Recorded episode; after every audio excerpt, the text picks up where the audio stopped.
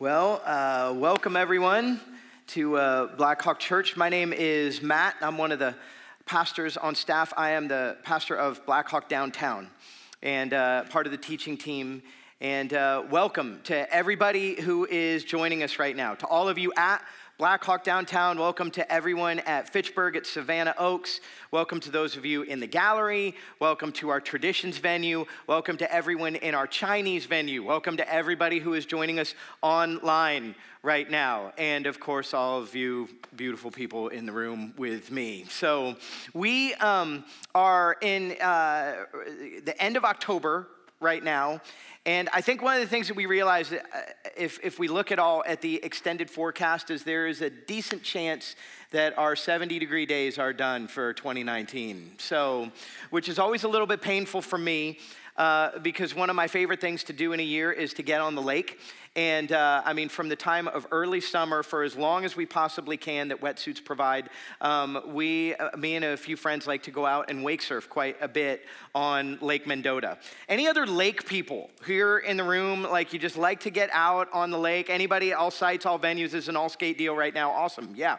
So I have another question for those of you who are lake people, or maybe even not lake people. Have you ever been on um, a lake or a body of water as a like a big storm has been coming towards you. Ever had that experience in your life show of hands? Yeah decent decent amount of people. So normally this happens to me and my buddies at least once during the summer it, um, and, uh, and it happened to us, in fact, uh, this past summer. We just had this massive storm that was, that was coming in.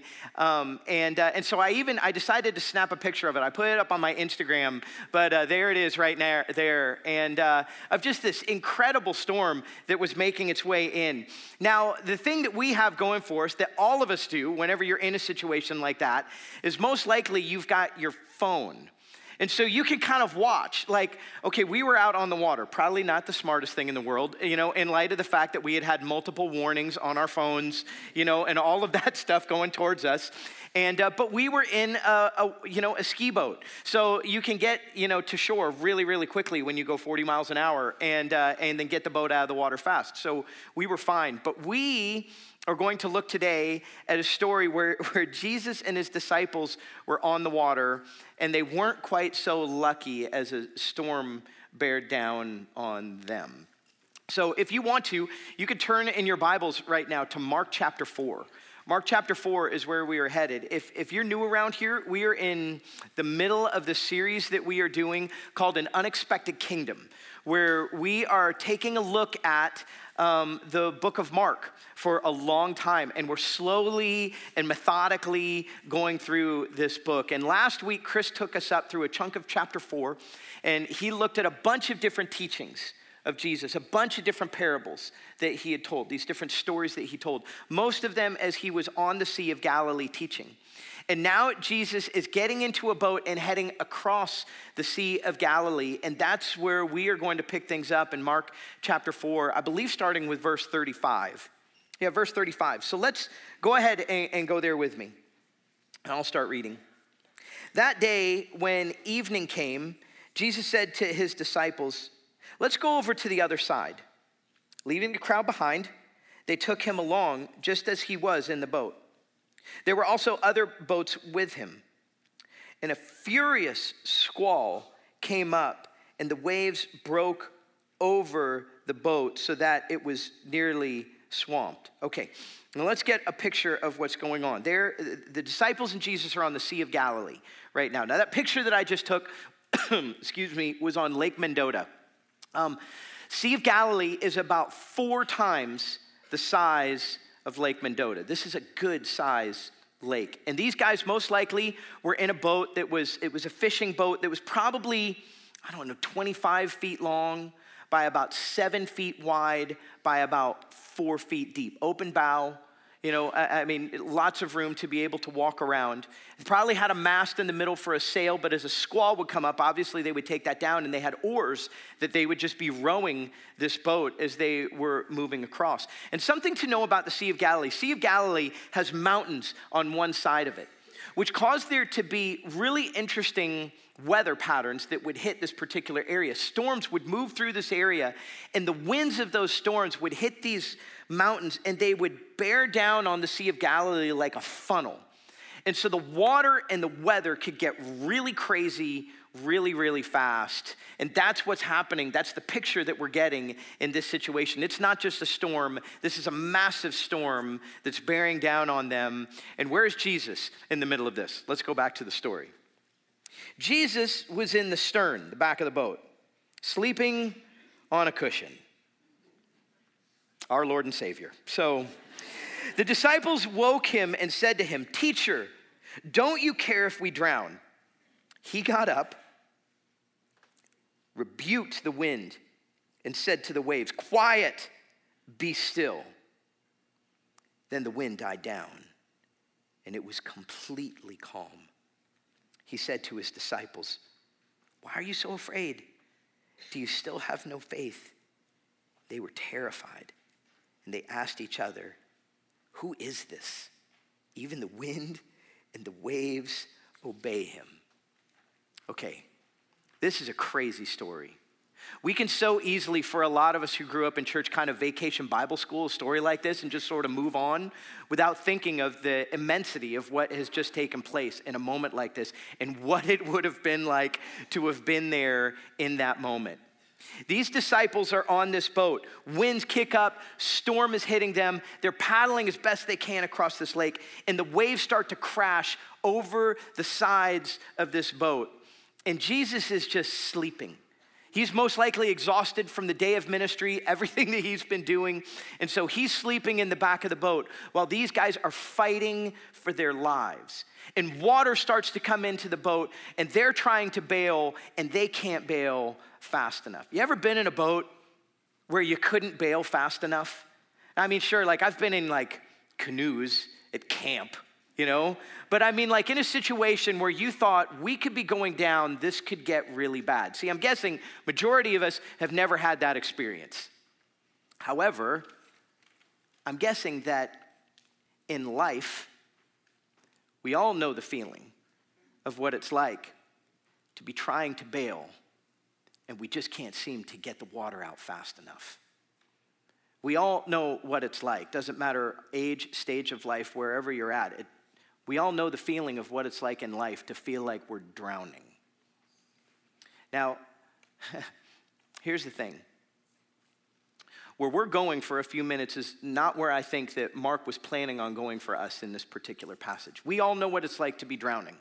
We all know what it's like to be bailing water out and to have difficulties in life. I mean, like it could be, you know, at work where you've got projects and all sorts of stuff coming at you in email, and then another project is put on top of you that's supposed to be done by a deadline. There's no way you're going to be able to get it done, and you're looking at it going, How am I going to pull all this off? Or it could be financial situations in your life where you're looking at your accounts and you see more money going out of your accounts than into your accounts, and you're wondering how you're going to make it. It could be medical issues that you're dealing with in life. It could be sickness, or it could be injuries that you dealt with, like if you're an athlete or when some type of accident or something. And every time that you go to the doctor hoping for good news on there's improvement, it's actually bad news and things are getting worse. It could be situations with friends or family where you're trying to work through issues, and every time you think there's going to be a breakthrough, there's another situation that bears down on you. You could be in school right now, you could be a student, and when you look at like the projects and papers and midterms and all of the things coming at you, and you're looking at it all going, How am I going to get all of this done? You see, I mean, like you could be parenting, dealing with your kids, and all everybody's schedules. You're trying to put the Tetris pieces together of trying to get everything done done and make sure everybody gets to where they need to and all meals are made and you're going, I have no idea how I'm going to get this done. You could be a single parent. If you're a single parent, man, God bless you. Because I have no idea how in the world it is that you do everything between juggling work and kids and finances and all of these things that we're talking about and doing that by yourself.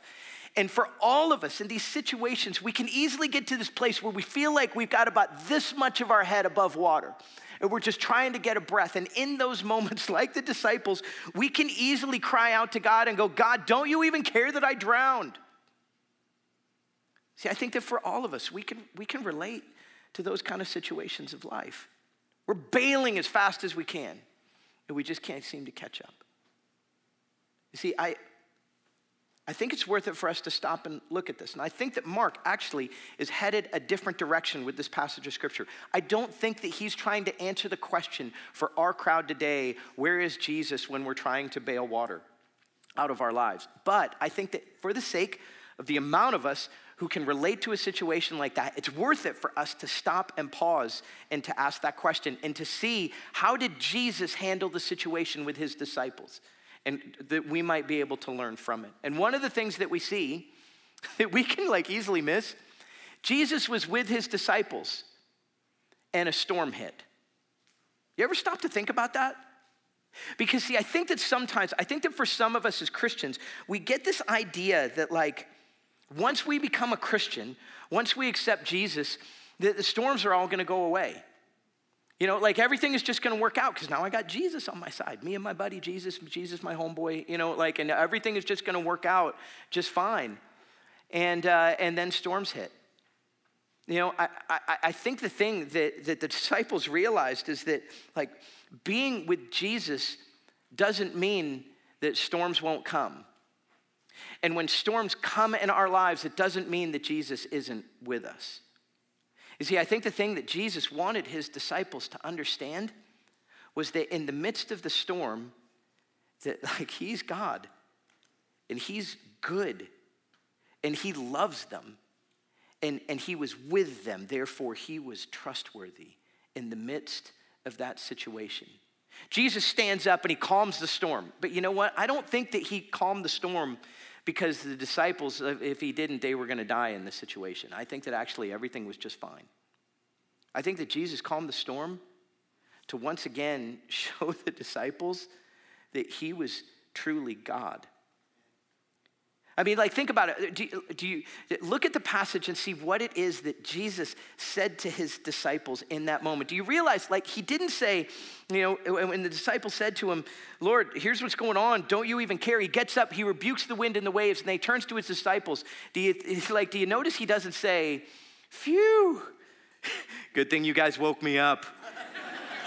That was a close one. I was so out, I had no idea what was going on. If you hadn't woken me up, we would have been toast, you know? No. He looks at him and he goes, Why are you so afraid? Do you still have no faith? In other words, saying to them, like, do you remember the things that we've already experienced together? Do you remember the people who were sick?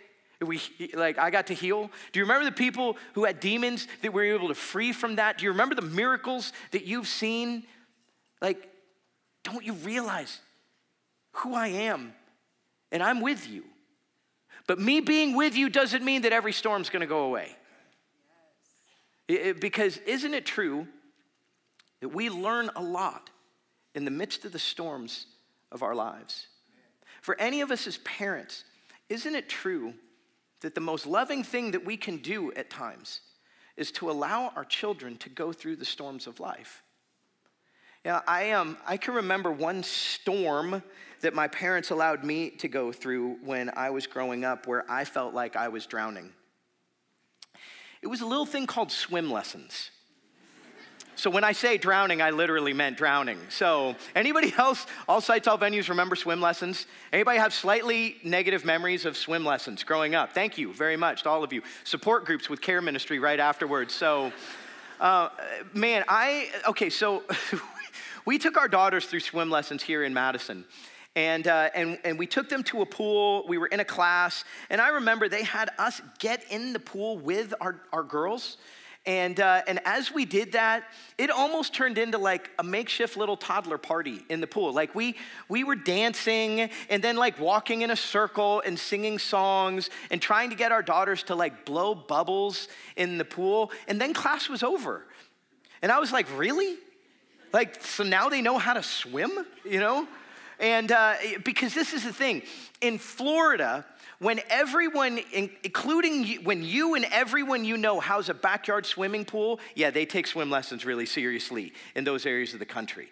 And so my parents, like as soon as me and my sisters, we learned to walk, they were getting us swim lessons. And they went to a woman who um, was highly recommended to them, a woman named Miss Natalie. Miss Natalie was a swim teacher of all swim teachers. And uh, my parents, they still swear that um, Miss Natalie was just a lovely woman. In my mind, remembering her, she was the devil. And and uh, and she would basically take me in the pool and uh, and like she taught me a few things on how to kick and put my face down and then she just sort of tossed me into the middle of the pool and i had to like kick and fight. I had no idea what i was doing. I'm trying to get breath and i finally would make it to the side where i would grasp onto the side of the pool. And i'm sitting there like choking and gasping for air and crying. And i look at my parents and my parents they're sitting in chairs on the side of the pool at this point and they're sitting there going, Matt, way to go, buddy. You're doing so good. Man, just keep it up. We're so proud of you. You got this. And I'm looking at them as I'm trying to catch my breath and I'm crying. I'm looking at them as if to say, How dare you? How in the world do you re- do you see what I am going through in this moment? Like, don't you realize that I'm drowning and you're allowing this to happen? Miss Natalie would grab me, toss me back in the middle, and it would just sort of continue. But here's the thing what was the most loving thing for my parents to do? Was to allow me to go through the storm of everything that I was going through, that I would develop muscles, learn new skills, go through the pain of the storm. You see, what my parents, what they wanted me to know in that moment is that they were with me. They're good and they love me. Man, they weren't going to let me drown. And they were with me allowing me to go through that storm. Look, I have no idea what it is that you are going through in your life in this room and all the other people watching this. No idea what it is that you're going through. But I know that there are people here who are going through storms. And I could not tell you at all why it is that you're going through the storms that it is that you're going through. But I can tell you this we have a God who loves us so deeply. And man, he promises that he is with us in the middle of the storms that we go through. Guarantee. Now, there are pastors who have like spent entire series just looking at this passage of scripture. For the sake of time, I want to continue to move on because I think there are, when we look at this passage in light of what's coming next, man, it's just amazing what's just taken place in the storm that I really want to help come to life for all of us. So, in light of that, I want to keep moving and get into chapter five. So, turn to chapter five with me. Chapter five says this They went across the lake to the region of the Gerasenes. Okay, now the region of the Gerasenes really means nothing to us. The region of the Gerasenes was an area um, on the side of the Sea of Galilee that they were sailing to. And uh, it was one city in an area, um, a region called the Decapolis, just off of the Sea of Galilee. 10 different cities that were over in this area. And that really doesn't mean much to us, but to an early audience, whew, this would have meant something. Because all of these cities were Roman. Jewish group of men going to a Roman city. These people were Gentile. And if you know anything about Scripture, well, Jews and Gentiles, they did not get along with each other, they did not see eye to eye. The disciples realized they're going to a Gentile area. You see, and all of a sudden, we begin to realize that this story of this storm that we have looked at, it parallels another story that took place in the Old Testament of a man who was on a boat in the middle of a storm. You see, uh, we, we have to go back to uh, Sunday school in order to remember this book in the Old Testament, a short little Old Testament book called Jonah. Jonah uh, is one that we remember back from that time, Jonah and the whale. And it's a little four chapter book in the Old Testament that really is just fascinating. And uh, if you've never had a chance to read it, I highly recommend it. Years ago, Tim Mackie did a four week series on this book that you can find on our website that's totally worth going to and taking a look at. But uh, Jonah was a Jewish prophet who was sent by God to the people of a city called Nineveh, another Gentile city of people who were like really corrupt and violent. But the thing is, is that Jonah didn't want to go. You see, he had, he had basically written these people off. He saw them as too far gone for God's love. And so instead of going to them, he runs the other way. He goes away from them, gets on a boat, and sails the other direction. And this is where the parallels start to happen within these two stories. It's really amazing. I mean, think about it. Jesus and Jonah were both on a boat. Both of them ended up on boats that, that had furious, massive storms that hit them. If you look at Jonah in the book of Mark, like the wording almost is like parallel. It, it takes place within these storms. Jonah and Jesus both were asleep in the boat. They, they were both wakened by people who were working on those boats who would have been used to being on water and were completely fearful for their lives. Both of them had miraculous accounts that took place that caused the storms to go completely calm. And at the end of each story, both groups of people on the boat were now more afraid of the miraculous thing that had just taken place, even more so than losing their lives in the storm. These two stories, they're parallel. And the thing is, the disciples, I'm guessing in this moment, they begin to realize Jesus has just taken them through a reenactment of Jonah. Now, there was no whale, which I'm sure they were greatly thankful for, that they didn't have to go through that. But a reenactment of everything that had taken place, but with one massive difference in these two stories. Where Jonah, rather than doing what God called him to do, is running from the Gentile people because he had written them off and said they were too far gone.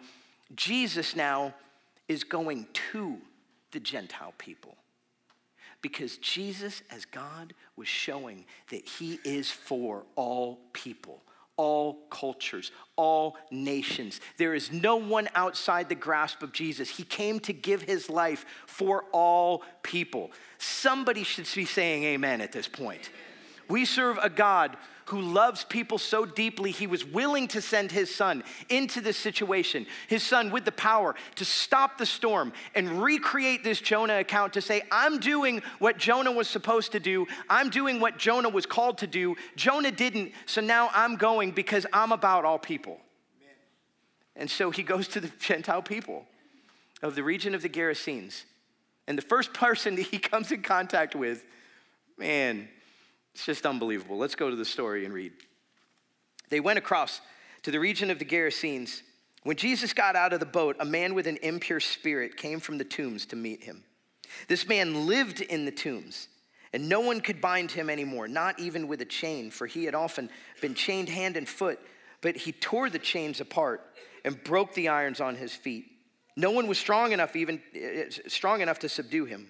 Night and day among the tombs and in the hills, he would cry out and cut himself with stones. When he saw Jesus from a distance, he ran and fell on his knees in front of them. He shouted at the top of his voice, What do you want from me, Jesus, Son of the Most High God?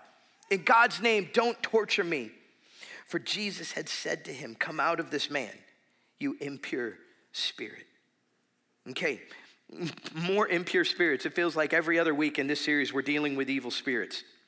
But here's the thing that we see in this story. By the way, if you've missed some of the pieces of impure spirits, back on September 29th, Charles did a deep dive into this whole area of evil spirits, demon possession, everything that way. You should go and listen to that message. But here we have this guy who comes running out to Jesus.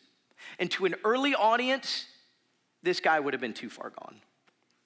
Like, completely written off. I mean, here he is, he's a Gentile. He's living among the tombs. To Jewish people back then, they could have nothing to do with dead bodies. And yet, this man is living amongst the tombs. He's, he, we're going to see in just a moment, he's living amongst herds of pigs. Jewish people could have nothing to do with pigs, any of these things, dead bodies, pigs, it would make them impure. And on top of that, by the way, he, uh, he's demon possessed. Like, if there was anyone that was too far gone, that the, the Jewish people listening to this story, that the disciples coming with Jesus would have written off, it would have been this guy. I mean, even the Gentile people had written this guy off. We get that picture from them trying to control him, and finally they just send him, he goes and lives in the tomb, and they don't have anything to do with him any longer. This guy was about as far gone as you could be. and yet Jesus moves towards him. Let's go back to the story. Then Jesus asked him, What is your name? My name is Legion, he replied, for we are many. And he begged Jesus again and again not to send them out of the area. It's interesting. This word legion means something. So I used to think when I read this and I heard for we are many, I would think, yeah, this is, you know, um, most likely this guy has 10 or 20 demons inside of him. Legion was a term used in the Roman Empire for a company of soldiers ranging between like two and 6,000. This guy was inhabited by thousands of demons, which becomes more clear even as we get farther into the story. A large herd of pigs was feeding on the nearby hillside. The demons begged Jesus, Send us among the pigs, allow us to go into them. He gave them permission, and the impure spirits came out and went into the pigs, a herd that was about 2,000 in number. All of a sudden, that becomes clear. 2,000 in number, rushed down the steep bank into the lake and were drowned. Those tending the pigs ran off and reported this in the town and the countryside, and the people went out to see what happened. When they came to Jesus, they saw the man who had been possessed by the legion of demons sitting there, dressed and in his right mind, and they were afraid. Those who had been those who had seen it told the people what had happened, and the demon possessed men told about the pigs as well. Then the people began to plead with Jesus to leave their region. Jesus had just completely freaked them out. He had taken what was uncontrollable and made it controllable. He's done this twice now in a storm that was uncontrollable, where people are going to lose their lives, and completely calm. And it made the disciples fear him to a great level. Now, in the midst of this situation, uncontrollable man, inhabited by thousands of demons, and he's just taken it and given this man a new life. You see, it caused people to fear. And the thing is, when we see the power of Jesus as God, it should cause us to fear when we understand who it is that we're dealing with. But there's something greater even that takes place in this story, something that should be incredibly encouraging to us. When we look at this man who Jesus saved, it should cause us to realize that there is no one who is too far gone from the freeing power of Jesus. No one. There is not a person you come into contact with. And the reason why I think that's worth it to, for us to look at is because I think that for any of us who are Christ followers, who we, we, we've been a part of the church, there are people who we think of in our lives that we think, no way are they ever going to be saved. No way are they ever coming to know Jesus. They're just too far gone. The decisions they make, the lifestyle they had, the decisions that, the, the way they spend their time, the way that they act, they like, no chance that's ever going to happen. Well, according to a story like this, there is no one who is too far gone. There is not a neighbor that you have. There is not a family member in your family. There's not a coworker that you work with. There is not a roommate or classmate that you spend time with. There is not a person you come into contact with who is too far gone from the freeing power of Jesus. Oh, and by the way, that includes you.